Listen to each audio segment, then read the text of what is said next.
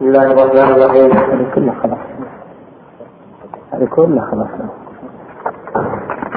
فصل وقد دخل في ذلك الإيمان بأنه قريب. بسم الله الرحمن الرحيم. الحمد لله رب العالمين والصلاة والسلام على أشرف الأنبياء والمرسلين. نبينا محمد وعلى آله وصحبه أجمعين. قال شيخ الإسلام ابن تيمية رحمه الله تعالى فصل وقد ذكر في ذلك الإيمان بأنه قريب مجيب كما جمع بين ذلك في قوله وإذا سألك عبادي عني فإني قريب الآية وقوله صلى الله عليه وسلم إن الذي تدعونه أقرب لأحدكم من عنق راحلته. وما ذكر في الكتاب والسنة من قربه ومعيته لا ينافي ما ذكر من علوه وفوقيته فإنه سبحانه ليس كمثله شيء في جميع نعوته وهو عالم في جنوبه قريب في علوه. ومن الإيمان بالله وكتبه الإيمان بأن القرآن كلام الله. هذا قسم جديد نقف عند هذا؟ بسم الله الرحمن الرحيم الحمد لله والصلاة والسلام على رسول الله وعلى آله وصحبه ومن اهتدى بهداه. أما بعد فهذا الكلام الذي سمعت في هذا الفصل هو كالتفصيل لما ذكر من قبل. وذلك أن الإيمان بعلو الله جل وعلا وأنه عال على خلقه بذاته وأنه مستو على عرشه. قد عورض بقربه جل وعلا الذي ورد في النصوص وببطونه جل وعلا وبمعيته جل وعلا لخلقه. فذكر في الفصل الذي مضى ما يتصل بالمعية وأن المعية الله تبارك وتعالى لا تنافي علوه فهو عال جل وعلا على خلقه بذاته مع أنه معهم سبحانه وتعالى في كل حال المعية العامة ومع عباده المؤمنين المعية الخاصة. وهذا الفصل فيه ذكر لصفة القرب لله جل وعلا. وقال وقد دخل في ذلك الإيمان بأنه قريب من خلقه مجيب ودخل في ذلك يعني في الإيمان بالله وملائكته وكتبه ورسله واليوم الآخر وبالقدر خيره وشره. دخل في أركان الإيمان الإيمان بهذه الصفة وأنه جل وعلا قريب من خلقه مجيب سبحانه. وإذا كان كذلك فإن ما دخل في الإيمان بنص الكتاب والسنة لا يناقض ما دخل فيه بنص الكتاب والسنة لأن الحق لا يناقض الحق وإنما يناقض الحق الباطل ويناقض الحق الباطل. وأما ما كان مورده واحدا وهو الدليل من الكتاب والسنة فإن الجميع حق والحق يؤيد الحق ولا يعارضه ولا يناقضه بل الكل حق وخارج. مخرجا واحدا في الدلالة على ما يجب اعتقاده. ومما جاء في الكتاب والسنة من الحق أن الله جل وعلا عال على عرشه مستو عليه وأنه عال على خلقه بذاته سبحانه وتعالى. وأتى أيضا في الكتاب والسنة أن الله جل وعلا قريب قال سبحانه وإذا سألك عبادي عني فإني قريب. وقال جل وعلا هو الأول والآخر والظاهر والباطن. وقال جل وعلا ونحن أقرب إليه من حبل الوريد. ونحو ذلك من الآيات التي فيها أن الله جل جلاله قريب من عباده وأنه عال على عرشه سبحانه. فهذا الكل هذه الطائفة من الآيات والطائفة الأخرى التي فيها إثبات صفة العلو لله تبارك وتعالى هذه كلها يوافق بعضها بعضا ولهذا قال شيخ الإسلام ما ذكر في الكتاب والسنة من قربه ومعيته لا ينافي ما ذكر من علوه وصوته لأن الكل جاء من الله جل وعلا وإنما قد يتصور بعض الخلق لما في أذهانهم من التصورات الخطيمه قد يتصورون أن هذا يناقض هذا وهذا باطل. وسبب هذا التصور أنهم جعلوا الرب تبارك وتعالى في نعوته وصفاته وأحواله أنه جل وعلا ممثل بخلقه. فلما لم يكن ممكنا فيما شاهدوه من الخلق أن يكون المخلوق قريبا وعاليا في نفس الوقت. قالوا الله جل وعلا لا يمكن أن يكون قريبا وعاليا في نفس الوقت. والله جل جلاله ليس كمثله شيء. الذين جعلوا المنافاة بين قربه تبارك وتعالى ومعيته وبين علوه علو الذات واستوائه على عرشه هم مشبهه لأنهم ما نفوا ذلك ولا جعلوا هذا يعارض ذاك وهذا ينافي ذاك إلا من جهة أنهم مثلوا وشبهوا فجعلوا الله في صفاته ممثلا بخلقه مشبها بهم ولما جعلوه كذلك لزم التناقض ولزم التنافي بين صفات الله جل وعلا. فهذا الفصل معقود لبيان علو الله جل وعلا واستوائه على عرشه وأن ذلك لا ينافي قربه تبارك وتعالى. قال سبحانه وإذا سألك عبادي عني فإني قريب. أجيب دعوة الداعي إذا دعان. وإذا سألك عبادي عني قد سأل الصحابة النبي صلى الله عليه وسلم فقالوا أبعيد ربنا فنناديه أم قريب فنناديه؟ فنزلت هذه الآية. وإذا سألك عبادي عني فإني قريب أجيب دعوة الداعي إذا دعاني. الله جل وعلا وصف نفسه بأنه قريب. ووصف نفسه بأنه يجيب دعوة الداعي إذا دعاه فدل ذلك على أن القرب المذكور في هذه الآية هو قرب الإجابة من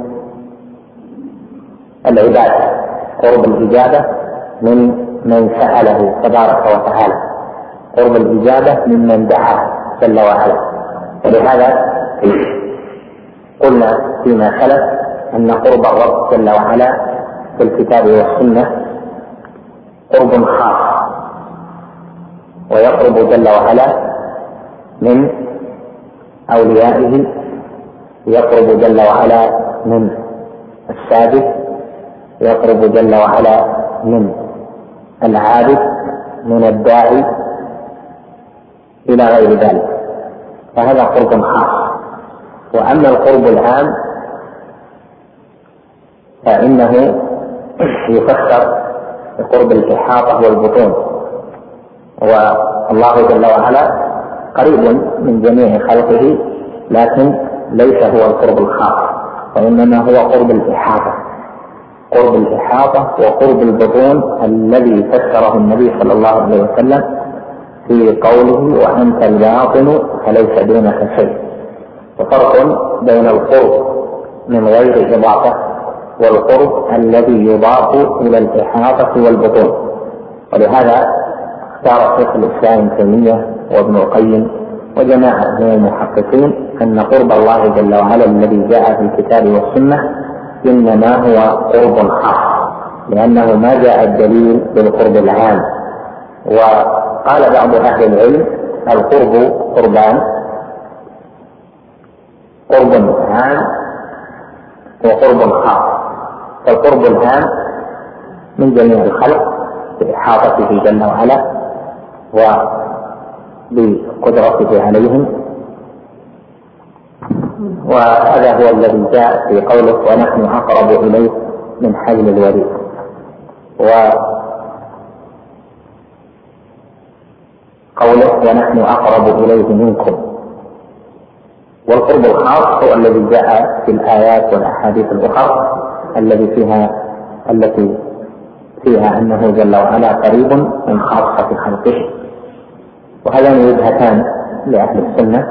هل القرب ينقسم أم لا ينقسم ومحصل ذلك أن قرب الله جل وعلا عند الجميع صفة من صفاته التي لائقة به سبحانه وتعالى.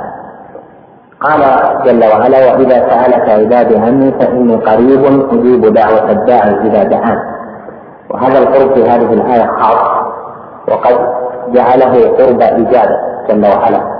وقرب الإجابة نوعان قرب عطاء وقرب إثابة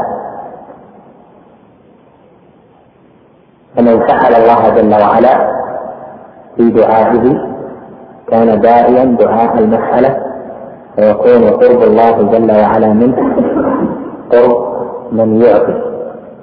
وإذا دعا العبد ربه جل وعلا في سؤال في عبادة عبادة وطاعة يعني دعاء عبادة كان قرب الله جل وعلا منه قرب إثابة فإذا الإجابة في تفسير السلف في قوله أجيب دعوة الداعي إذا دعان فسرت بأنها إعطاء السؤال أو إثابة الداعي فكل أحد يسأل الله جل وعلا شيئا أو يدعو الله جل وعلا شيئا فإن الله جل وعلا يعطيه ويجيب دعاءه أجيب دعوة الداعي إذا دعا. ولا بد. فإنه ما من داع يدعو إلا والله جل وعلا يجيب دعاءه ولكن إجابة الدعاء أهم من إعطاء عين السؤال. فإن العبد قد يدعو بدعاء فيه مسألة. وقد يدعو بدعاء ليس فيه مسألة خاصة. فإذا سأل العبد ربه مسألة خاصة أعطني كذا فإنه يجاب في إحدى ثلاث صفات. إما أن يعطى عين ما سأل اللهم هيئ لي زوجة صالحة اللهم هيئ لي من أمري رشدا اللهم اجعل هذا الأمر خيرا لي. فيجاب في سؤاله فيعطى عين ما سأل. هذا حال. والثانية أن لا يعطى عين ما سأل ولكنه يؤخر له ذلك في الآخرة. فيكون جواب السؤال في الآخرة هذا أعظم في بعض الأحوال. والثالث أن يصرف عنه من السوء مثل ما سأل فهو سأل شيئا واقتضى واقتضى الله وقضى الله جل وعلا بحكمته ألا يعطي العبد أينما سأل؟ فيصرف عنه من السوء مثل ما سأل وهذا قد جاء في الحديث الذي رواه مسلم في الصحيح وغيره ما من عبد يدعو الله بدعوة ليس فيها اسم ولا قطيعة رحم إلا أعطاه الله بها إحدى ثلاثة خصال وذكر هذه الخصال التي أسلفت فإذا إجابة الداعي قد تكون إجابة للسائل وقد تكون إثابة للعابد قد تكون إجابة إجابة للسائل وقد تكون إثابة للعابد. وإجابة السائل أعم من إعطاء عين مسؤول. ولهذا في حديث التنزل الإلهي تبارك ربنا وتقدس فإن الله ينزل إلى سماء الدنيا حين يبقى الثلث الآخر من الليل فيقول هل من سائل؟ فأعطيه هل من مستغفر فأغفر له؟ هل من سائل فأعطيه؟ هل من داع فأجيبه؟ ومعلوم أن الاستغفار والسؤال والدعاء الأولى تدخل في الثانية فإن للمستغفر سائل وليس كل سائل مستغفرا كما أن السائل داع وليس كل داع سائلا ولهذا نقول الدعاء ينقسم إلى قسمين. دعاء مسألة ودعاء عبادة وهذا جميعا داخل في قوله جل وعلا أجيب دعوة الداء إذا دعان فليستجيبوا لي وليؤمنوا بي. قال رحمه الله وقوله صلى الله عليه وسلم إن الذي تدعونه أقرب إلى أحدكم من عنق راحلته إن الذي تدعونه أقرب. تعلق القرب هنا بقربه جل وعلا ممن دعاه وذلك أنهم كانوا يرفعون أصواتهم بالدعاء. فبين لهم النبي صلى الله عليه وسلم أن الله قريب منه. وهذا يشهده العبد في هذا القرب الخاص. ويشهده أيضا إذا تأمل اسم الله الباطن الذي ليس دونه شيء. فيجد أنه إذا قوي قوي علمه بمعنى اسم الله الباطن فإنه يظهر له ظهورا جليا لا لبس معه في قلب العبد المؤمن العالم بأسماء الله وصفاته. أنه إذا حدث نفسه بحديث فإن الله جل وعلا معه قريب يسمع جل وعلا ما ما حدث به نفسه مطلع عليه يعلمه. وذلك لأن الله جل وعلا الباطن الذي ليس دونه شيء. فلا تتصور أن ثم شيء يمكن أن تكون فيه خفيا على رب العالمين. ولو كان ذلك بأقل حديث نفس ولو بخطرة نفس أو بخطرة بال فإن الله جل وعلا ليس دونه شيء يعلم ذلك. وهذا من آثار اسم الله الباطن.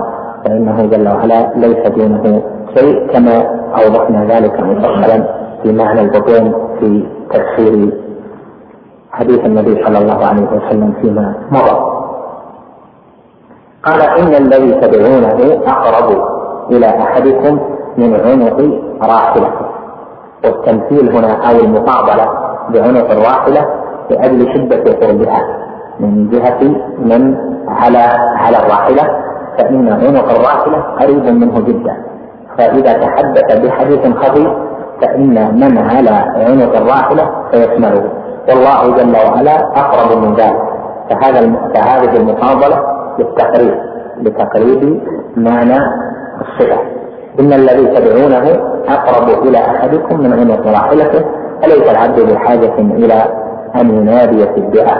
بل الأمر أمر مناجاة. والله جل وعلا قرب موسى عليه السلام فناجاه كما قال سبحانه وقربناه نجيا. فالمنادي هو من حاله القرب والعبد المؤمن العابد لله تبارك وتعالى الذي يستحضر أسماءه وصفاته ويستحضر آثار ذلك في ملكوته وفي نفسه وفي خلق الله تبارك وتعالى. فإنه إذا نادى الله جل وعلا يحس بقرب الرب تبارك وتعالى من العبد الداعي خاصه وهذا مراد في الإسلام.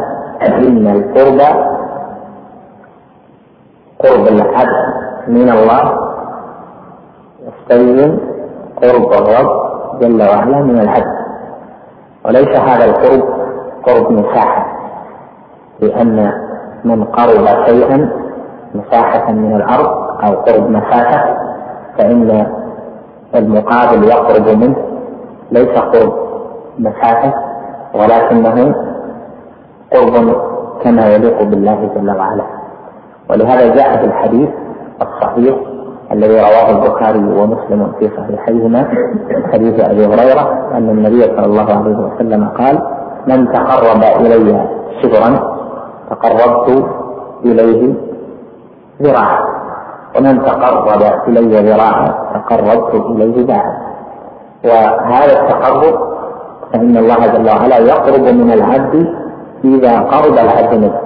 وأقرب ما يكون العبد من ربه جل وعلا وهو حاجة وهذا قرب لا تحيط به العبارة ولا تعلم الحال لكن نعلم أنه ليس قربا بالمسافة يعني بحركة البدن. لأن العبد وهو ساجد اثنان يصليان هذا بجنب هذا ويكون أحدهما قريبا جدا من ربه تبارك وتعالى والآخر يكون بعيدا جدا من ربه تبارك وتعالى. وهذا القرب لا تحيط به العبارة ولكنه حق يحسه العابد إحساسا بينا لا يحتاج معه إلى أن يدلل عليه. وهذا بعض هل هو قرب قرب الروح والعلو علو النفس أم شيء آخر؟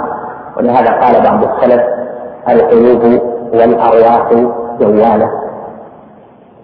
فمنها ما يدول حول العرش ومنها ما يدول حول الحس. فالقلوب جوالة. بعضها يرتقي يرتقي يرتقي حتى يصير قريبا. المقصود من ذلك أن النصوص فيها قرب العبد من الله. وفيها قرب الله جل وعلا من العبد وليس الأمر مستلزما ما نقول قرب العبد من الله يستلزم قرب الله من العبد لأن العبد قد يكون من أهل الخشوع والبكاء ونفسه متعلقة بالله جل وعلا أعظم تعلق ويكون من الممقوتين كما قال طائفة من السلف ليس الشأن أن تحب ولكن الشأن أن تحب. فهو يتعلق قلبه بالله جل وعلا ولكن يكون على ضلاله وعلى رواية. فلا يلزم من قرب العبد من ربه في ظنه أن يكون الله جل وعلا قريبا منه. لهذا نقول أن قرب الله جل وعلا صفة له تبارك وتعالى. وأما العبد المؤمن المسدد الصالح فإنه إذا تقرب من الله جل وعلا فإن الله يقرب منه كيف يشاء. فهذه فهذا الاستلزام في حق العبد الصالح. إذا قرب من العبد من الله جل وعلا فإن الله يقرب منه كما قال جل وعلا. من تقرب إلي شبرا تقربت إليه ذراعا ومن تقرب إلي ذراعا تقربت إليه باعا ومن أتاني يمشي أتيته هرولا قال رحمه الله وما ذكر في الكتاب والسنة من قربه ومعيته لا ينافي ما ذكر من علوه وفوقيته. ما ذكر في الكتاب والسنة من قربه ومعيته لا ينافي ما ذكر من علوه وفوقيته لأن الجميع حق. والحق كما ذكرت لك لا يناقض حقا أبدا بل يكون معه يسير معه ويدل عليه ويبينه ويكون أحدهما دالا على الآخر والآخر دالا على الأول وهكذا. قال فإنه سبحانه هذا تعليل.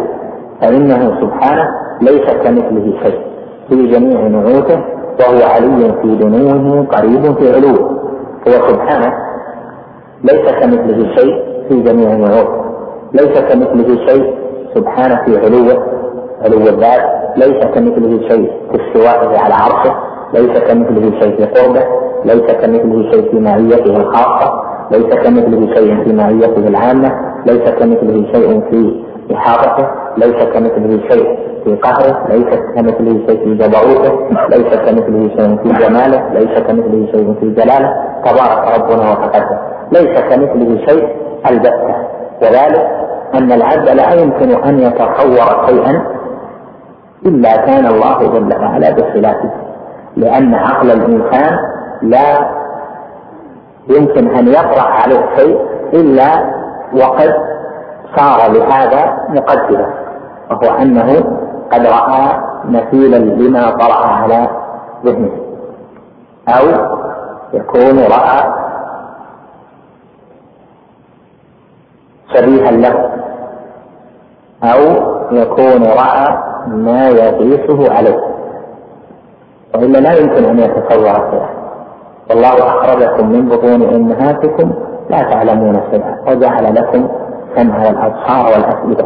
فهذه وسائل الإدراك السمع والأبصار والأفئدة حتى يحصل القياس حتى تحصل المعرفة. والمعرفة إنما تحصل بالوسائل والعبد العبد لا يمكن أن يتصور شيئا حتى يكون ذلك الشيء قد رآه. إذا قلت له كتاب تصور الكتاب لأنك قد رأيت. أو رأيت مثيله كتاب تتصور لكن أي كتاب؟ هل هو كبير؟ هل هو صغير؟ لكن يقوم في ذهنك تصور معنى ودلالة هذه الكلمة. و أو تصور لشبيهها لما يشبه عن بعض الصفات. أو تصور لما يقاس على ما ذكر. فتقول الإنسان فإذا قيل لك الإنسان في العلو يعني إذا علا فإنه يخف ويطيح في السماء. إنك ما تتصور هذه العبارة إلا بتصورك للإنسان وما يقاس عليه وتصورك وتصورك لطيران. وهو إنسان من صفة الإنسان أنه يمشي. ليس من صفته أنه يطير. لكن إنسان يطير ما تتصوره يشتع في الهواء لا تتصوره لأن هنا إذا ألقي إنسان من فوق فإنه لا بد أن ينزل إلى السفل لكن تتصوروا ذلك لأن المقدمات موجودة. السباحة تعرف معناها السقوط تعرف معناه الإنسان بحركته تعرف معناه فيمكن أن تقيس الحال المجهولة على هذه الحال المعلومة والله جل وعلا لم يرى ولم يرى مثاله ولم يرى شبيها له ولم يرى ما يقاس عليه. ولهذا لا يمكن أن أن يخطر في البال شيء. الله جل وعلا يكون شبيها بما طرأ في البال. ولهذا يكون إثبات الصفات إثبات معنى لا إثبات كيفية. إثبات معنى لا إثبات كيفية اتصال فإننا نقول يتصف باليد وهذه اليد متصلة مثلا بالجنب أو نقول هذا ومتصف بالعينين وهاتان العينان في وجهه على صفة كذا. هذا غير غير مقول. وإنما نثبت الصفة ولا نثبت الكيفية. الكيفية مفوضة لله جل وعلا. وما يعلم تأويله إلا الله. لهذا من جعل منافاة بين قربه تبارك وتعالى وبين علوه وفوقيته فإنه يكون مبطلا لماذا؟ لأنه لم يتصور المنافاة حتى قام في قلبه وعقله التشبيه فلما قام التمثيل والتفسير قال لا يمكن أن تجتمع هذه وهذه لماذا؟ لأن ذهنه شبه أو مثل ثم بعد ذلك سعى في نفي ما عقده الذهن مشبها وممثلا. أما المسلم بنصوص الكتاب والسنة فإنه يثبت الصفات إثبات معنى لا إثبات كيفية. ومما يدلك على مما يدلك على بطلان هذا التشبيه والتمثيل وبطلان من ادعى المنافاة بين القرب والمعية وبين العلو والفوقية إذا تصورت أن الله جل وعلا من عظمته وجلاله وسعته تبارك وتعالى وإحاطته أن السماوات السبع في كف الرحمن تبارك وتعالى كحربلة في كف أحدكم. تأخذ حبة خردل وتضيع في رحم الله تبارك وتعالى السماوات السبع في كف الرحمن كحربلة في كف أحدكم. فكيف بالأرض التي هي صغيرة جدا بالنسبة للسماوات السبع. ولهذا يقرب لك ذلك فهم أن اتصاف الله جل وعلا بالصفات لا يعلم كيفيته إلا هو وإنما علينا التفسير. فمن جعل بعض النصوص مناقضة لبعض وبعض النصوص لا تتفق مع بعض آخر حتى يعمل فيها عقله يكون قد أتي من جهله ومن تشبيهه وتمثيله وضلاله لأنه جعل اتصاف الله جل وعلا بصفاته كاتصاف المخلوق بصفاته وهذا من أصول الضلال التي بها ضل كثير من الخلق. قال رحمه الله فإنه سبحانه ليس كمثله شيء في جميع نعوته وقد قدمنا لكم أن قوله ليس كمثله شيء كما قال جل وعلا ليس كمثله شيء وهو السميع البصير أن هذه فيها تأكيد نفي المماثلة لأن الكاف هنا في قوله ليس كمثله شيء هذه صلة على الصحيح صلة جاءت بتوكيد الكلام يعني زائدة لفظة مؤكدة معنى زائدة لفظا يعني إعرابية. ثلاث مرات أو أكثر. فقال ليس كمثله شيء. يعني ليس مثله شيء ليس مثله شيء ليس مثله شيء. فكأنه كرر الكلام تأكيدا مرارا. أفادنا ذلك مجيء الكاف. وقال آخرون إن الكاف هنا اسم وليست حرفا. وتكون بمعنى مثل وذلك كقوله جل وعلا ثم قست قلوبكم من بعد ذلك فهي كالحجارة أو أشد قسوة. قال أو أشد فجعل أشد مرفوعة وهي معطوفة على الكاف. قال هي كالحجارة أو أشد قسوة من الحجارة. فصارت الكاف هنا بمعنى مثل. ومنه أيضا قول الشاعر لو كان في قلبي كقدر فلانة حبا لغيرك ما أفدت رسائلي قال لو كان في قلبي كقدر فلانة لابد أن تكون الكاف اسما لأنه إن لم تكن اسما فلا يكون خبر لا يكون ثم خبر لي. كان أن تكون كلا كلمة في الجملة لو كان في قلبي كقدري.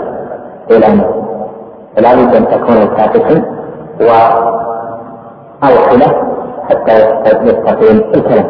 المقصود من ذلك أن قوله ليس كمثله شيء فيها إثبات نفي المثلية. قال في جميع نعوته وهو حاليا في بنوه قريب في علوه في جميع نعوته النعوت عند أكثر أهل العلم هي الصفات فيقال صفات الرحمن ونعوت الرحمن. ومن أهل العلم من يفرق بين الصفات والنعوت ويجعل الصفات مما يتعلق بالذات ويجعل النعوت مما يتعلق بالأفعال. والأمر فيه واسع. وطريقة شيخ الإسلام وتلميذه ابن القيم أن النعوت والصفات متقاربان من جهة الدلالة. متقاربان من جهة الدلالة فهي غير مختصه بالأفعال بل هي نعوت الله جل وعلا وصفاته الذاتية والفعلية وغيره كلها الباب واحد.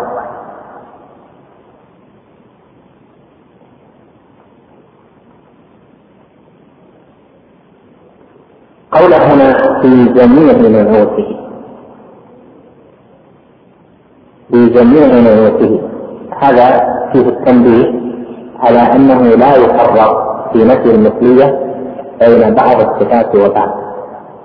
هذا معلوم من طريقة أهل السنة وطائفة من المتبعة يجعلون عدم المماثلة في النعوت متعلق يجعلون عدم المماثلة في النعوت متعلقا ببعض الصفات دون بعض فما كان من جهة الأفعال قالوا يقاس على الخلق. وما كان من جهة الذات فلا يقاس على الخلق. هذا باطل. فإن الباب باب واحد في جميع نعوته سبحانه ليس كمثله شيء سواء في الأفعال أو في الصفات صفات الذات أو صفات الفعل الصفات الذاتية أو الاختيارية. الباب جميعا باب واحد ليس كمثل الله جل وعلا شيء في جميع النعوت نعوت الجمال ونعوت الجلال ونعوت الكبرياء ونعوت الربوبية ونعوت الألوهية. كلها كل ذلك هو جل وعلا متفرد فيه ليس كمثله شيء. قال وهو علي في دنوه قريب في دنوه هذه من كلمات السلف المشهورة أنه جل وعلا علي في دنوه وعلوه جل وعلا المقصود هنا علي يعني علو الذات في دنوه تبارك وتعالى الذي جاء في بعض الأحاديث كدنوه من أهل من أهل عرفة في المشهد ابن الرحمن جل وعلا منهم ثم يباهي بهم الملائكة وهو جل وعلا قريب في علوه يعني أنه سبحانه يبني ويقرب من عباده كيف شاء وهو على عرشه مستوى عليه حال على خلقه بذاته تبارك وتعالى. فعلو الرحمن علو الذات والقهر والقدر وفوقية الرحمن فوقية الذات والقدر والقهر أو علو الفوقية الراجعة إلى الذات والراجعة إلى الصفات. كل ذلك لا ينافي بنوه تبارك وتعالى ولا ينافي قربه تبارك وتعالى بل هو جل وعلا علي في بنوه قريب في علوه ليس كمثله شيء وهو السميع البصير. تبارك ربنا وتقدس وتعالى. نقف عند هذا و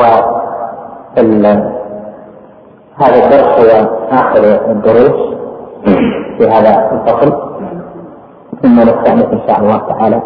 بعد ذلك و الفصل القادم قد يكون الكلام عليه بعض الشيء لأنه الكلام على صفة الكلام لله جل وعلا وأن القرآن كلامه هذا يتطلب كلاما مفصلا. نجيب على بعض الأسئلة فيما بقي من الزمن. السلفة ما فيها. درس عندنا دورة الجامعة عندي فيها محاضرة لأن الصف انتهى يعني هذا الدرس هو آخر الدروس في هذا المسجد في هذا الفصل. اثنين. والله في الفصل القادم ما بدأت لا رمضان ما في دروس. في رمضان واحد رمضان. معنى ذلك يكون في أول أسبوع من الدراسة من شوال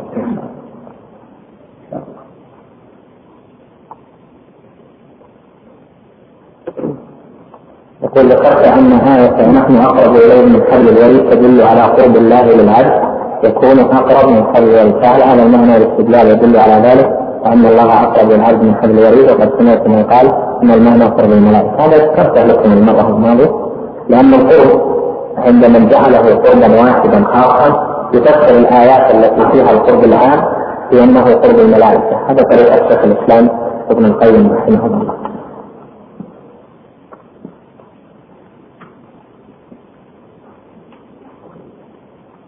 كل هذا الكلام على أن السماوات السبع وجلات الخردلة هل معنى هذا معرفة نسبة الساعة.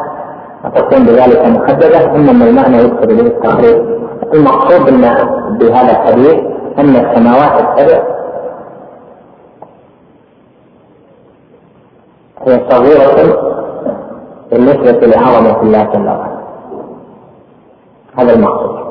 ليس مقصود تحديد النسب.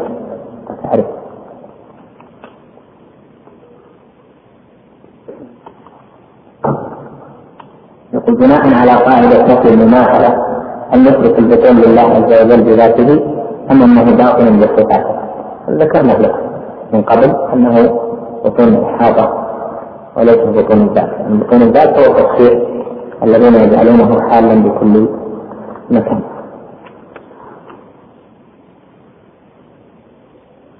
يقول ما معنى قولنا ليس مثل مثله شيء إذا قلنا معنى الكاف مثل ليس مثل مثله شيء. يعني إذا صار الكاف بمعنى المثل فيكون معنى قولك ليس كمثله شيء يعني ليس مثل مثله شيء. وهذا الترتيب ضمن أن فيه إثبات المثلية لأنه نفى مثل المثل ونفي مثل المثل لا يلزم منه عقلا نفي المثل. لأنه نفى البعيد وليس معنى نفي البعيد أن ينفى القريب. ولكن هذا احتجاج عجمي ليس احتجاجا عربيا. وأما أهل اللسان العربي يعلمون أن نفي مثل المثل هذا من باب التنزيه والتعظيم. فإن من لا يشابهه أحد ولا يماثله فإن من تعظيمه وإجلاله أن لا تنفى المثلية عنه.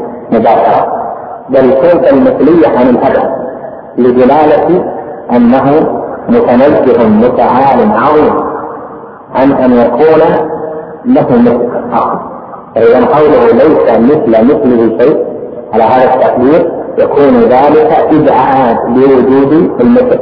على اللسان العرب لأن مثل ذلك يستعمل في مباعدة النفي في مباعدة النفي عمن لا يستحق وجود الآخر. الله جل وعلا لا يوجد له مثيل ولكن إذا قلت إذا على هذا التقدير إذا صار الكلام ليس مثله شيء عندما نقدر هذا التقدير يكون ليس فيه المبالغة في نفي وجود المثيل وليس فيه التعظيم لله جل وعلا عن وجود المسيح فيكون التقدير عندهم ان الكاف بمعنى مثل لأجل المبالغه في نفي وجود المسيح ثم لأجل تعظيم الله جل وعلا عن وجود المسيح. جميل. فإذا يكون هذا التقدير فيه التنزيه والتعظيم لله جل وعلا عن أن يوجد له مثيل باللسان العربي. بعضهم تصور من ذلك أنه نفي لوجود مثل المثل وليس نفيا لوجود المثل نقول هذا كلام عجمي عقلي. أما الكلام العربي فإنه يفهم على اللسان العربي لا يفهم على لسان العجم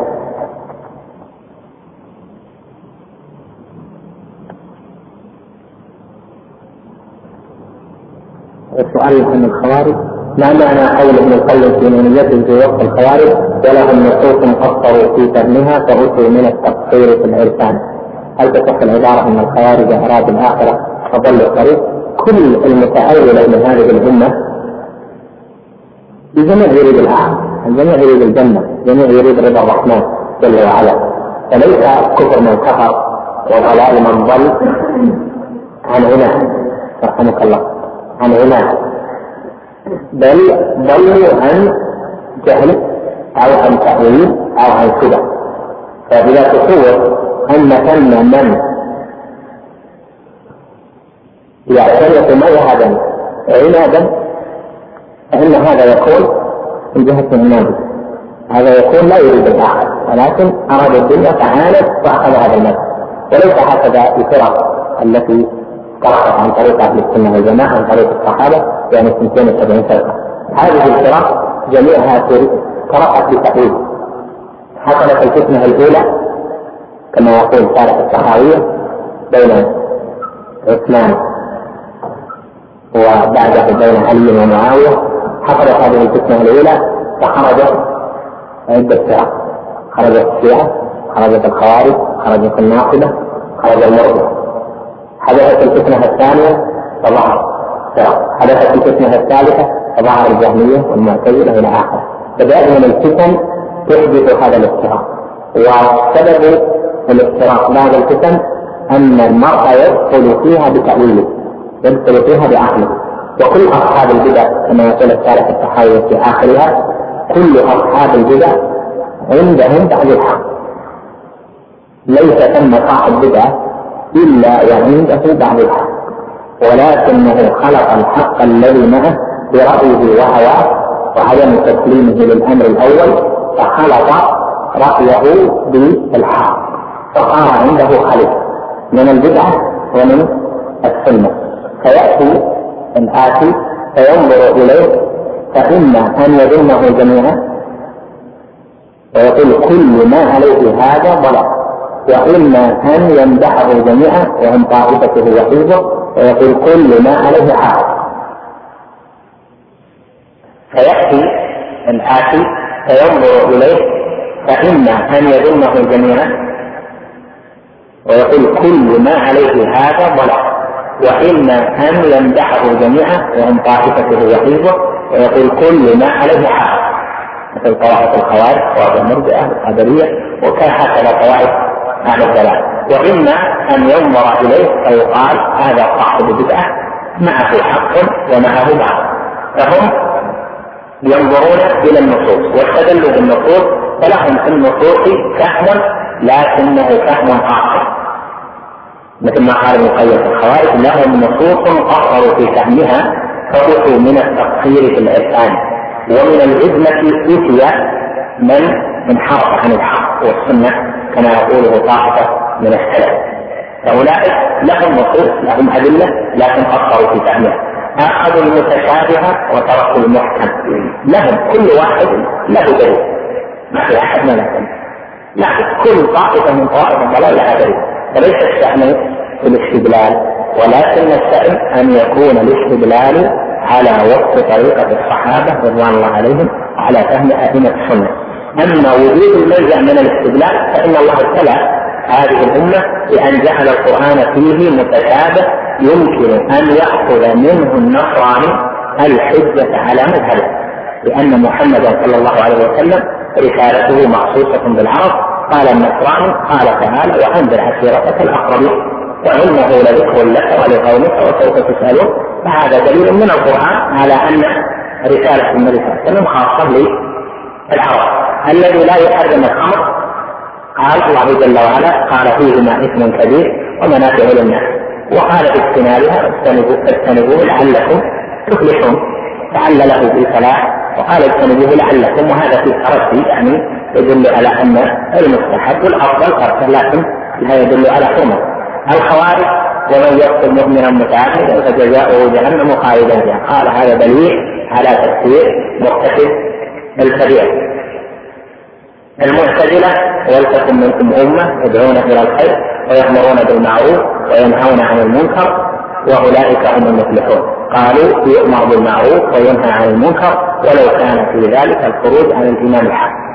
فإنه ينهى عن المنكر لعموم لعموم الدلاله تكن منكم طائفة يدعون إلى الخير ويأمرون بالمعروف وينهون عن المنكر. كنتم خير أمة أخرجت للناس تأمرون بالمعروف وتنهون عن المنكر. فأي منكر وجد فإنه لا بد من إنكاره باليد ان استطاع الناس دون نظر إلى التفريق بين الامام وغيره وبين المقدور عليه وغير المقدور عليه والشرائط التي عند أهل السنة. وهكذا. فإن كل طائفة خرجت عن الحق ينطبق عليها كلام ابن القيم هذا ولهم نصوص قصروا في فهمها وأتوا من التقصير في الإركان. وسبب ذلك المجملات.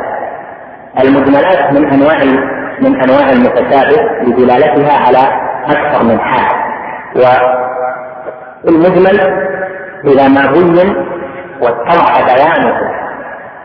من النصوص وأفهم بيانه أهل العلم فإنه يحصل الانتباه لهذه المجملات يعني التي تحتمل أكثر من شيء ولهذا يقول ابن القيم أيضا في النونية بعد كلام له في بعض مسائل القدر وانقسام الإرادة يقول فعليك بالتفصيل والتبيين فالإطلاق والإجمال دون بيان قد أفسد هذا الوجوب.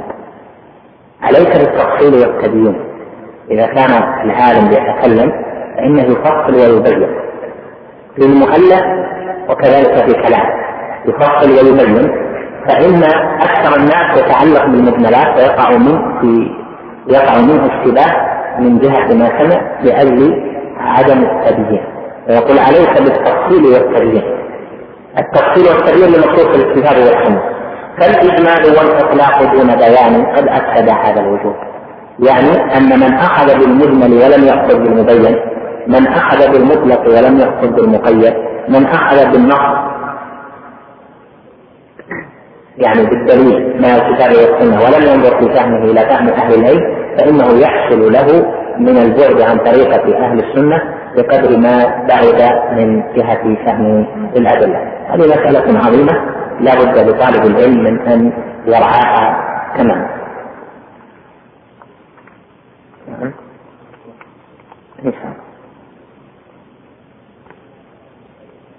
ما معنى كلام ابن القيم ان معنى المعية الخاصة والعامة؟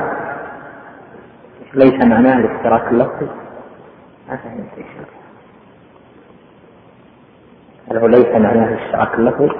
على كل حال المشترك اللفظي هو اللي يكون يصدق على على كذا واحد بدون بدون تداخل. العين هذه عين. عن الباصرة وعين الماء والذهب إلى آخره. هذه كل واحدة لها معنى. أو يكون المشترك مما يدل على معنيين فأكثر ولا ولا يعرف دلالته مثل القرب يدل على الطهر ويدل على على الحد وهل يحمل المشترك اللفظي على معنى واحد أو على معنى على معنيين أو على معاني صحيح أنه يحمل على معاني جميعا ما لم يدل الدليل على واحد منها وهذه قاعدة من قواعد التفسير. على كل حال المعية معية الله تبارك وتعالى لعباده ليست من جهة المشترك. نعم هي معية هذه المعية الخاصة لها معناها والمعية العامة لها معناها وكل ذلك من مقتضيات معية الله جل وعلا لعباده. هذه جديدة؟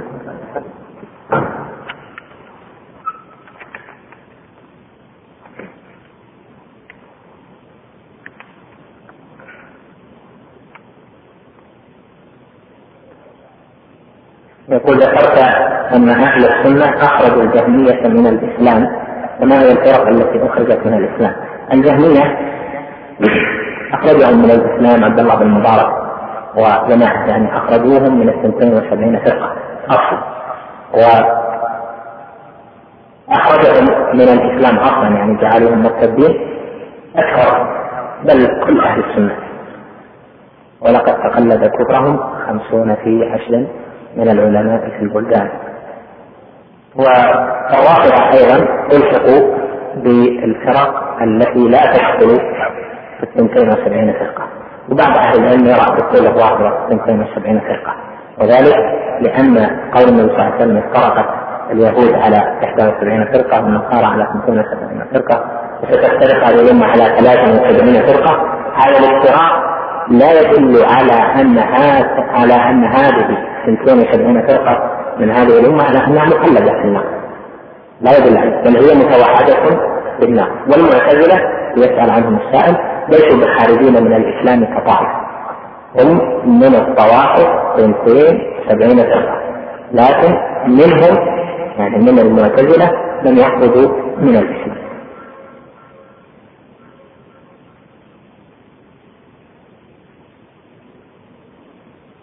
يجوز أن أسلم على أخت جدتي والتي تعتبر بالنسبة للوالدة خالة. نعم. خالة خالة أمك خالتك حرم عليك يعني يجوز السلم عليه بهذا القدر كفاية وأسأل الله جل وعلا لي ولكم الهدى والسداد صلى الله وسلم على نبينا محمد. أما الآن فنترككم مع مجلس آخر من هذا الشرح. بسم الله الرحمن الرحيم. الحمد لله رب العالمين والصلاة والسلام على أشرف الأنبياء والمرسلين نبينا محمد وعلى آله وصحبه أجمعين.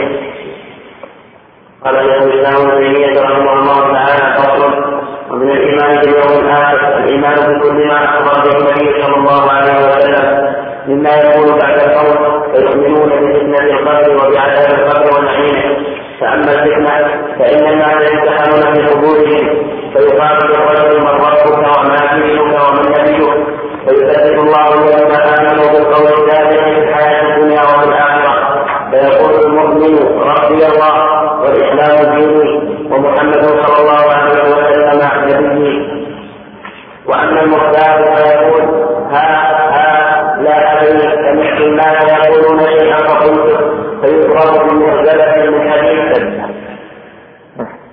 فيضرب بمعجلة من حديث فيصيح صيحة يسمعها كل شيء إلا الإنسان ولو سمعها الإنسان لضعف ثم بعد عليه الفتنة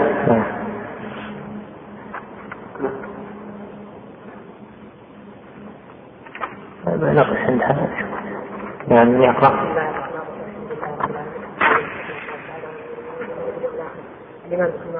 شوف مما يكون بعد الموت فيؤمنون فيؤمنون قبل عذابه وبعذابه بنعيم قبل وعذابه فاما الفتنه فيقال فيقال للناس فيقال للناس ما فيقال ان الناس يفتنون صدورهم فيقال قلت من ربك ومن دينك ومن نبيك فيثبت الله الذين على نبيه في الدنيا وفي الاخره فيقول من ربي الله ودين الاسلام ونبيه ومحمد صلى الله عليه وآله وسلم نبيه ومن الوساط يقول ها ها لا ادري فيضرب سمعت الناس يقولون شيئا فقلت فيضرب من زبة من حديد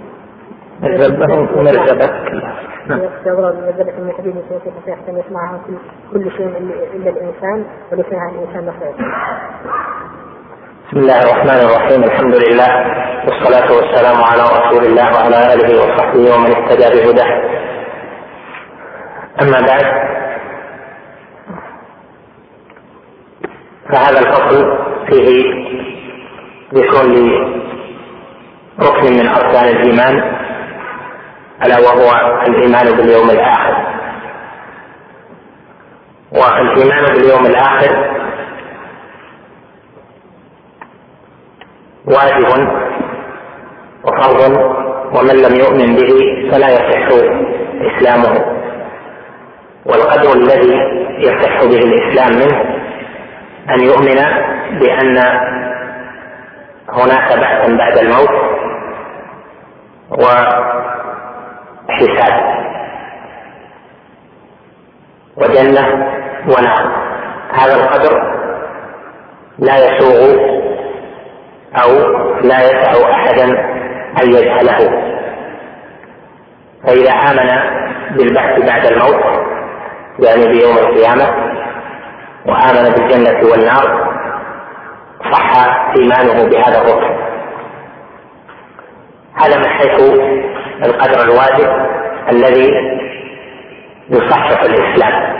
ثم هناك تفاصيل لهذه الجملة من الإيمان باليوم الآخر.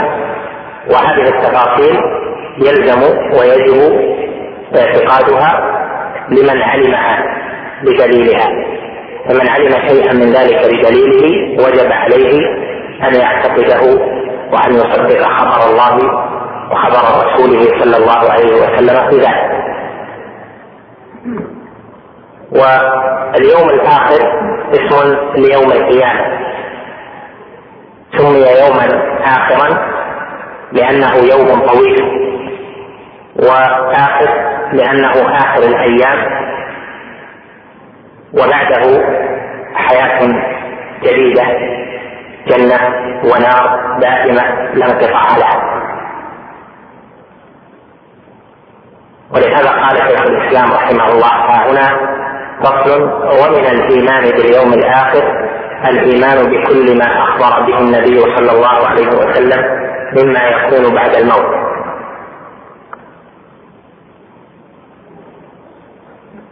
ما بعد الموت من الموت فما بعده دار البرزخ ثم الدار الأخرى هذه كلها داخلة في هذا الاسم. وذلك لأن يعني داخله في الحكم في حكم الاسم. وذلك لأن الإيمان باليوم الآخر هو الإيمان بالقيامة. والإيمان بالقيامة يشمل نوعي القيامة القيامة الصغرى والقيامة الكبرى.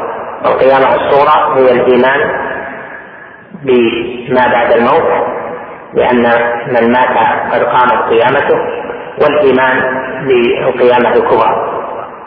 فإذا اسم اليوم الآخر يطلق على ما ذكرنا من يوم القيامة الكبرى وكذلك يدخل فيه ما بعد يوم ما بعد الموت إلى أن يبعث الله جل وعلا الأجساد قال رحمه الله هنا ومن الإيمان باليوم الآخر يعني الإيمان الواجب الإيمان بكل ما أخبر به النبي صلى الله عليه وسلم مما يكون بعد الموت.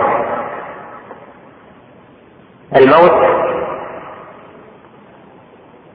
مخلوق خلقه الله جل وعلا كما قال الذي خلق الموت والحياة.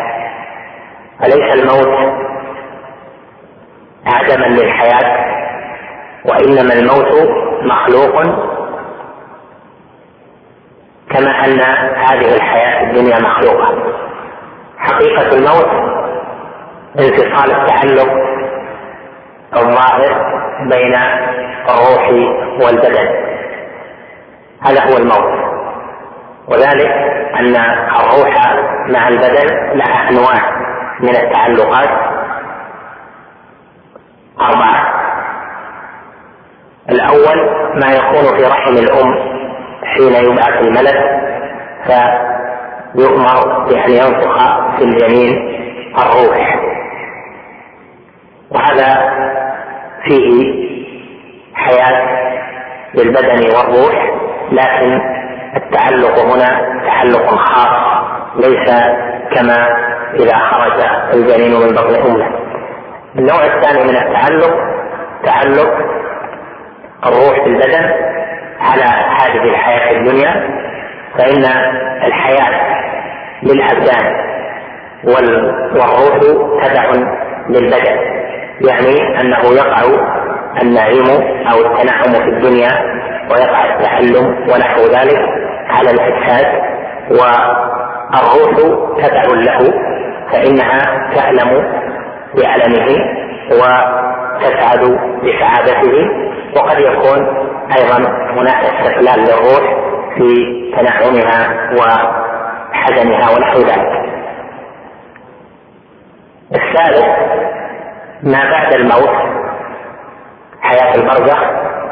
الحياة هنا للروح والبدن تبع عكس الحياة الدنيا.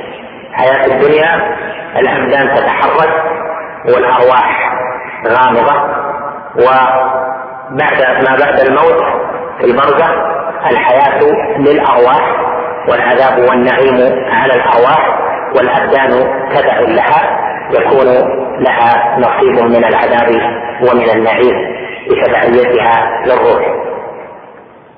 الرابع والأخير هو تعلق الروح بالبدن يوم القيامة العظمى وما بعده. وهذا أكمل تعلق فإن الروح مخلوق منفصل والبدن مخلوق منفصل ويكون التنعم يوم القيامة والعذاب واقعين على الروح والبدن جميعا في أكمل تعلق لهما. وهذا أسراره يعلمها الله جل وعلا. هناك نوع من التعلق ذكر طائفه من أهل العلم زيادة على ما ذكرنا. وهو حال المنام وهو أن النائم للروح تعلق بالبدن لكن ليس كالحياة الدنيا فيه نوع اختلاف وذلك أن الروح منها ما يعني بعض الروح بعض الروح المعين المكلف ما يمسكها الله جل وعلا حال المنام ومنها ما تسرح وتذهب وتضيء ويكون منها الأحلام ومنها ما يكون ملازما للبدن وبه تكون حياته البدنية. ولهذا قال طائفة إن الأنفس التي تتكون منها الروح ثلاثة نفس تكون بها الحياة تتضح. هذه الأنفس في المنام تكون بها الحياة حياة البدن ونفس يمسكها الله جل وعلا ونفس تذهب وتجيء ويكون منها لقاء الأرواح ولقاء الأنفس وتكون منها الرؤى. إذا لقيت أرواح طيبة ويكون منها الأحلام. إذا لقيت الشياطين أو أرواح خبيثة أو نحو ذلك. وهذا كما قال جل وعلا الله يتوفى الأنفس حين موتها. فجمع قال الأنفس. ثم قال والتي لم تمت في منامها. فيمسك التي قضى عليها الموت ويرسل الأخرى إلى أجل مسمى. الآية.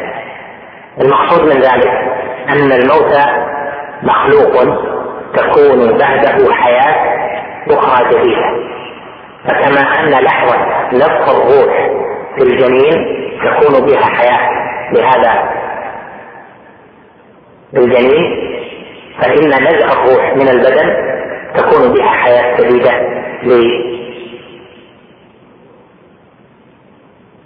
للروح وهذا تفصيل مهم في فهم ما يتعلق بالعذاب والنعيم إلى آخر ذلك. قال هنا رحمه الله الإيمان بكل ما أخبر به النبي صلى الله عليه وسلم مما يكون بعد الموت يعني بعد انفصال الروح من البدن. وانفصال الروح من البدن يعني بالموت يكون على أنحاء ومنها أن يكون قبض للروح من البدن والبدن سليم لا علة فيه. وآخر يكون البدن غير قابل صار فاسدا لا يقبل أوامر الروح ولا يقبل أن تسكنه الروح. فإذا كان البدن فسد ولا يصلح أن تسكنه الروح فإن الروح تخرج يقبضها ملك الموت لأجل عدم مناسبة البدن لسكن الروح لأن البدن مسكن الروح. قال طائفة أيضا من أهل العلم إن القلب هو محل الروح ولهذا قال عليه الصلاة والسلام ألا وإن في الجسد مضغة إذا صلحت صلح الجسد كله وإذا فسدت فسد الجسد كله ألا وهي القلب.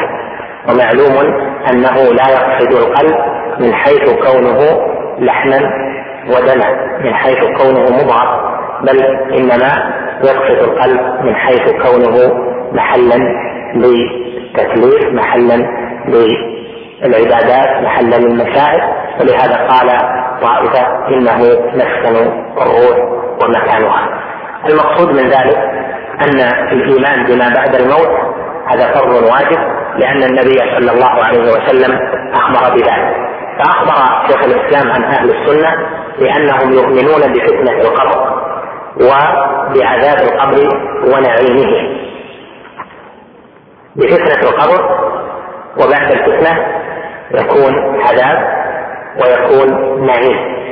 ثم فصل ذلك فصل هذه الثلاثة فقال فأما الفتنة فإن الناس يفتنون في قبورهم. سمى بعض ما يحصل في القبر فتنة لأن الفتنة هي الابتلاء والاختبار. فكان الشيء يعني اختبره وامتحنه. والمقصود من هذه الفتنة مجيء ملكين خاصين يقال لأحدهما المنكر وللآخر النكير أو منكر ونكير ويسألان الناس عن ربهم وعن نبيهم وعن دينهم يسألان الناس هذه الثلاث مسائل العظيمة والأصول الثلاثة العظيمة. هذه هي فتنة القبر. يعني إذا فتنة القبر هي سؤال الملكين للناس في قبورهم عن هذه المسائل الثلاث العظيمة. قال رحمه الله فأما الفتنة فإن الناس يفتنون في قبورهم. أولا إذا قال إذا قيل فتنة القبر فإن المقصود به فتنة البرزخ وذلك لأن الفتنة واقعة لما بعد الموت وما بعد الموت هو الحياة البرزخية وإنما سمي ذلك بفتنة القبر لأن غالب الناس يقبرون. ولكن لا يخص ذلك من قبر دون من أحرق مثلا وذر أو من فتتت عظامه أو نحو ذلك الكل يقع عليهم الافتتان ويأتيهم الملكان والله جل وعلا قادر على كل شيء. قال العلماء سمي ذلك فتنة القبر لأن معظم الناس يقبرون. وأما غير المقبور فإنها حالات خاصة فأطلق هذا الاسم باعتبار الغالب. قوله هنا رحمه الله فإن الناس يفتنون في قبورهم قوله الناس هذا يشمل الصغير والكبير من المسلمين والذكر والأنثى من المسلمين والمنافقين والكافرين. هذا لفظ الناس. الناس لفظ عام يدخل فيه جميع الإنس. وإذا كان كذلك هل هذا المحكوم مراد؟ هل هذا اللفظ مراد؟ لأن هؤلاء جميعا يفتنون؟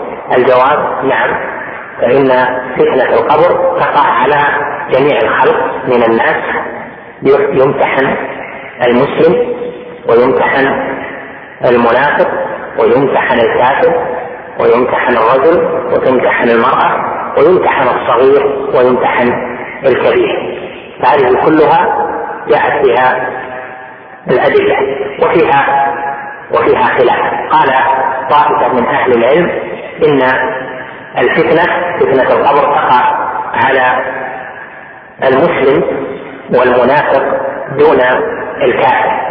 أما الكافر فإنه لا يفتن وقال طائفة إنها تقع على المسلم والكافر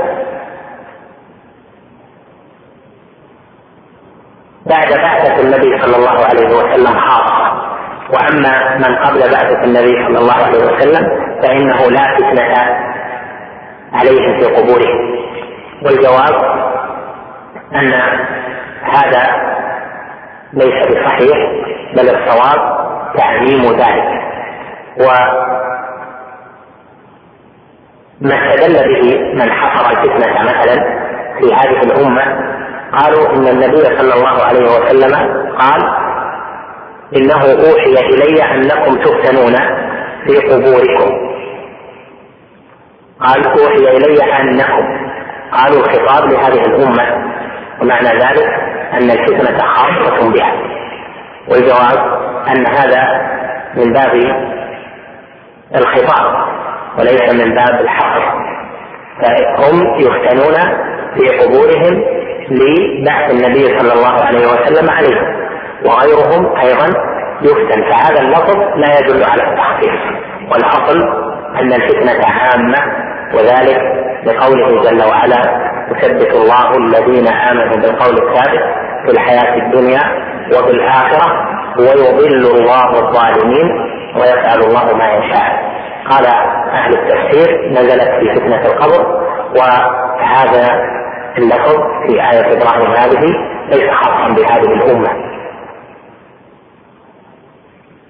فإذا هذا الأول أن الصحيح أن فتنة القبر غير خاصة بأمة محمد صلى الله عليه وسلم بل بالجميع.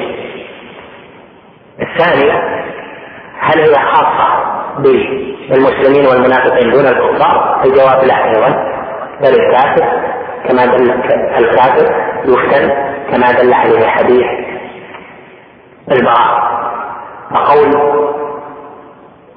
القائل سمعت الناس يقولون شيئا فقلته؟ هذا لا يدل على أنه للمنافق والمسلم فقط بل في حديث البراء أنه يقول فاما الكافر أو المنافق. وهذا يدل على دخول الجميع في ذلك ويدل عليه أيضا قوله تعالى ويضل الله الظالمين ويفعل الله ما يشاء.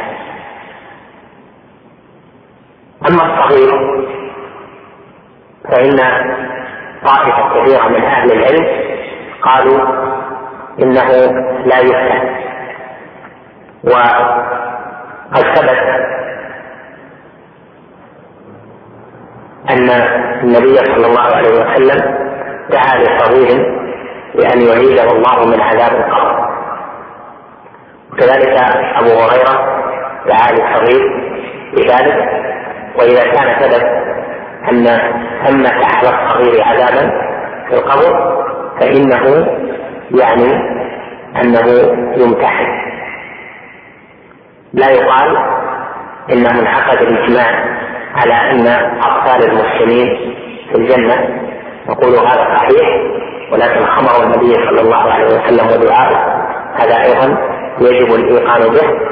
ودعاء والدعاء للصغير لا يعني أن يكون حتما يعذب ولكن دعاء بأن يعاد من العذاب وأن يعاد من التعذيب فيه. فمعنى ذلك أنه دعاء له بأنه إذا سئل أسئلة فتنة القبر فإنه يجيب جواب المصيب المسلم المسدد. وهذا هو اختيار شيخ الإسلام ابن تيمية وجماعة. أيضا من أهل العلم بدره كابن القيم وغيره. المقصود من ذلك أن قوله الناس يفتنون في قبورهم عام لهذه الأمة ولغيرها للكفار والمسلمين والمنافقين للصغير والكبير للرجل والمرأة. قال فيقال للرجل يقال القائل هما الملكان منكر ونكير.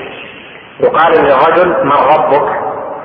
هذا السؤال الأول وهو أعظم الأسئلة. من ربك؟ السؤال عن المعبود. والرب هنا ليس المقصود به الخالق الرازق المحيي المميت وإنما المقصود به الذي يعبد. لأن الرب يطلق في القرآن والسنة على السيد المتصرف المطاع ويطلق على المعبود وهو في حق الله جل وعلا على المعنيين. لهذا قال تعالى ولا يأمركم أن تتخذوا الملائكة والنبيين أربابا يعني معبودين. وقال اتخذوا أحبارهم ورهبانهم أربابا من دون الله يعني معبودين من دون الله وما أمروا إلا ليعبدوا. وهذا يدل على أن الربوبية تأتي ويكون معناها العبودية. وهذا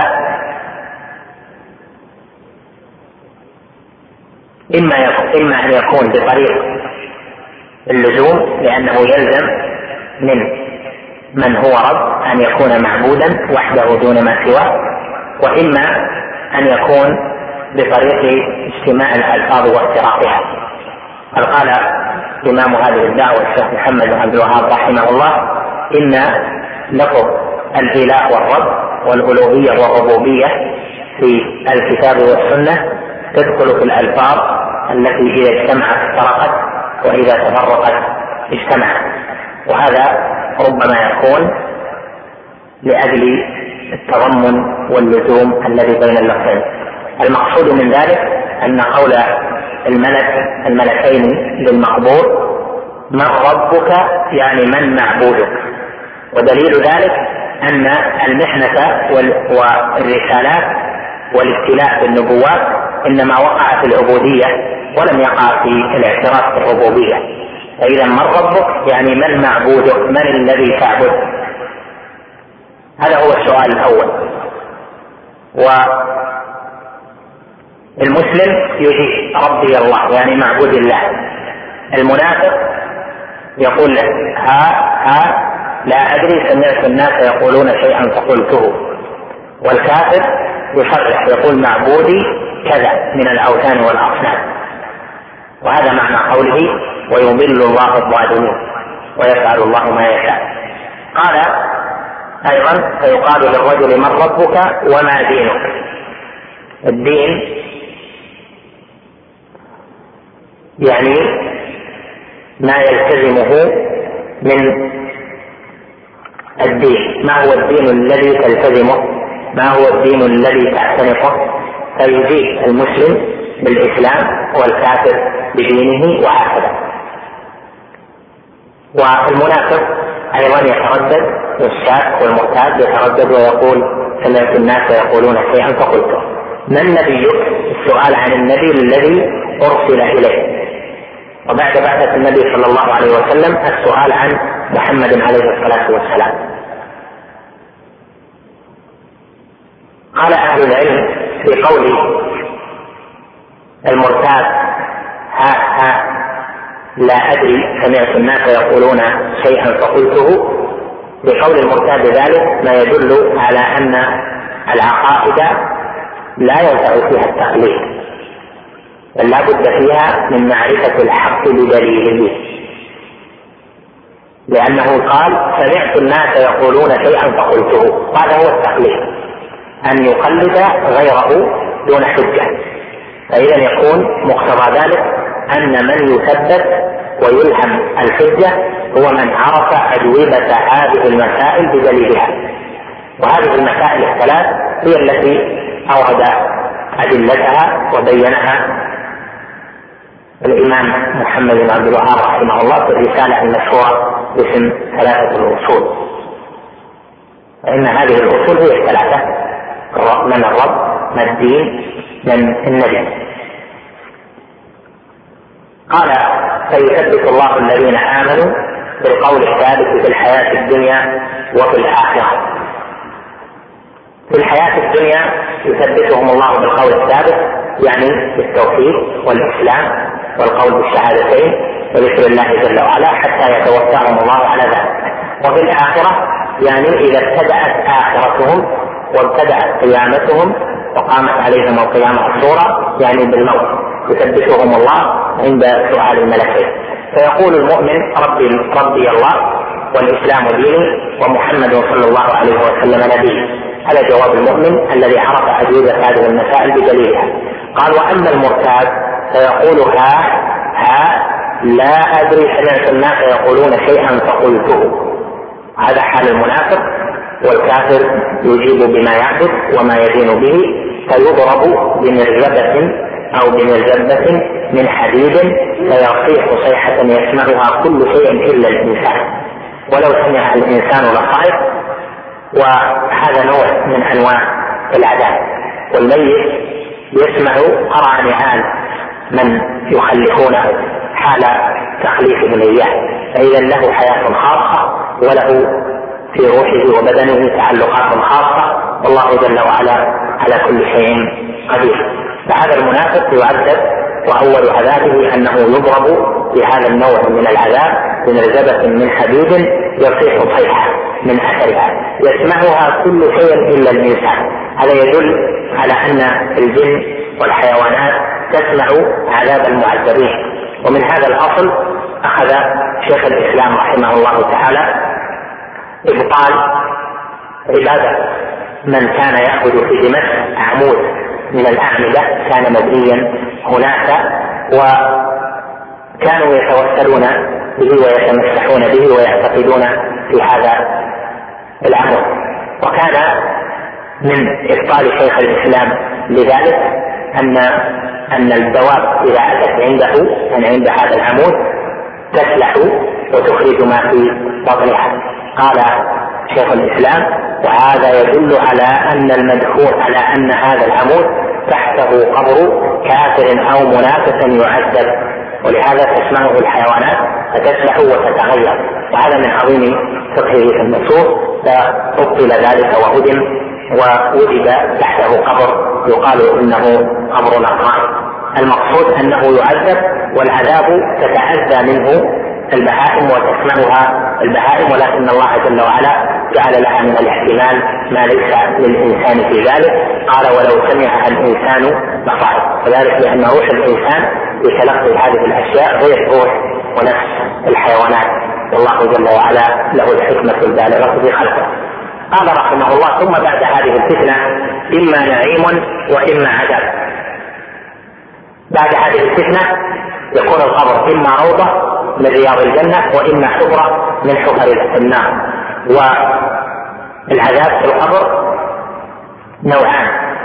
عذاب أمدي فترة ثم ينقطع وهو عذاب عصاة الموحدين أو بعض غيرهم وعذاب أمدي لا ينقطع وهو عذاب الكفار لأن الله جل أو طائفة من الكفار لأن الله جل وعلا قال في وصف آل فرعون النار يعرضون عليها غدوا وعشيا ويوم تقوم الساعة أدخلوا آل فرعون أشد العذاب. فبين أنهم قبل قيام الساعة يعرضون على النار غدوا وعشيا وهذا يكون في قبورهم نعم. النوع الأول عذاب النوع الأول عذاب أمد يعني مدة ثم ينقطع. وهذا لأن دار البرزخ نوع من الدور قد يجعل الله جل وعلا العذاب فيها من المكفرات يعني يكون العبد عنده ذنوب فيزال أثر هذه الذنوب وتكفر عنه بالعذاب في البرزخ لأن هناك عشرة أشياء يزال بها العذاب أو أثر الذنب. ومنها ما يكون من العذاب والمصائب في البرزخ وكذلك في عرصات القيامة إلى غير ذلك من الأنواع العشرة المعروفة. القبر أيضا له ضمة كما هو معروف والقبر حفره من حفر النار أو روضة من رياض الجنة. وضمة القبر لا ينجو منها أحد. وقد رأت عائشة رضي الله عنها صغيرا ميتا يحمل فبكت. وقالت أشفقت عليه من ضمة القبر. وضمة القبر لم ينجو منها أحد وقال عليه الصلاة والسلام لو نجا منها أحد لنجا منها ساعة وهذه الضمة تختلف. فأما ضمة الكافر فإن الأرض حنقة عليه. حنقة غاضبة عليه فتضمه ضم عذاب وأما المسلم المؤمن فإن الأرض إذا كان المسلم على ظهرها وفقدته فإنها تبكي على فقده تسمع ذكره وفقدت مكان صلاته وفقدت مصلاه وفقدت تنقله في الخير. فتكون الأرض في ضمها لهذا المقبور كما قال طائفة من أهل العلم تضمه ضمة الحبيب لحبيبه ولكن هذه الضمة يكون منها شدة على المضمون يعني على المقبور يعني أن الضمة لا بد منها ولكن فرق بين ضمة مسلم وضمة كافر أو منافق. نسأل الله جل وعلا لنا ولكم حسن الختام. انه تعالى السعادة. ومن الدلائل على النعيم والعذاب أو عذاب القبر أن النبي صلى الله عليه وسلم مر بقبرين فقال إنهما ليعذبان وما يعذبان في كبير بل إنه كبير. أما أحدهما فكان لا يستبرئ من البول وأما الآخر فكان يمشي بالنميمه هذا دليل من أدلة عذاب القبر وهو حق. اجمع أجمع أهل السنة والجماعة عليه والأدلة عليه كثيرة كثيرة ومن الحديث المتواتر أن النبي صلى الله عليه وسلم كان يعلم الناس كما يعلمهم السورة من الصلاة أن يدعو في آخر الصلاة بالاستعاذة من أربع. اللهم إني أعوذ بك من عذاب النار وعذاب القبر وفتنة المحيا والممات وفتنة المسيح الدجال. وهذا دليل ظاهر ولا حجة لمن منع النعيم والعذاب في القبر. بل هو مخالفة للنصوص وضلال بين قال رحمه الله إلى أن تقوم القيامة الكبرى يعني يلبثون في قبورهم إلى أن تقوم القيامة الكبرى وهم في حالة كونهم في قبورهم أرواح المؤمنين مقرها الجنة. كما ثبت عن النبي صلى الله عليه وسلم أنه قال نسمة المؤمن طائر يعلق من ثمار الجنة. نسمة المؤمن طائر ووصف نفس نفس الشهيد فقال أرواح الشهداء في حواصل طير الخضر فتروح وتفرح في الجنة وتأوي إلى قناديل معلقة تحت العرش. المقصود من ذلك أن مقر أرواح المؤمنين في الجنة ومقر أرواح الكفار في النار. ولا يمنع ذلك أن تكون هذه الروح لها تعلق بالقبر بل تذهب تصل إلى القبر في لحظات وتذهب إلى مكانها في لحظات ولا يمنع هذا أيضا على عن لا يمنع من أن من الناس من تحبس أرواحهم على قبورهم على حسب ما جاء في الأدلة. الأدلة يصدق بعضها بعضا وبعضها يفهم البعض الآخر. قال إلى أن تقوم القيامة الكبرى فتعاد الأرواح إلى الأجساد. وهذا من الاختصار اختصره شيخ الإسلام رحمه الله لأن إعادة الأرواح إلى الأجساد يسبقها شيء كثير.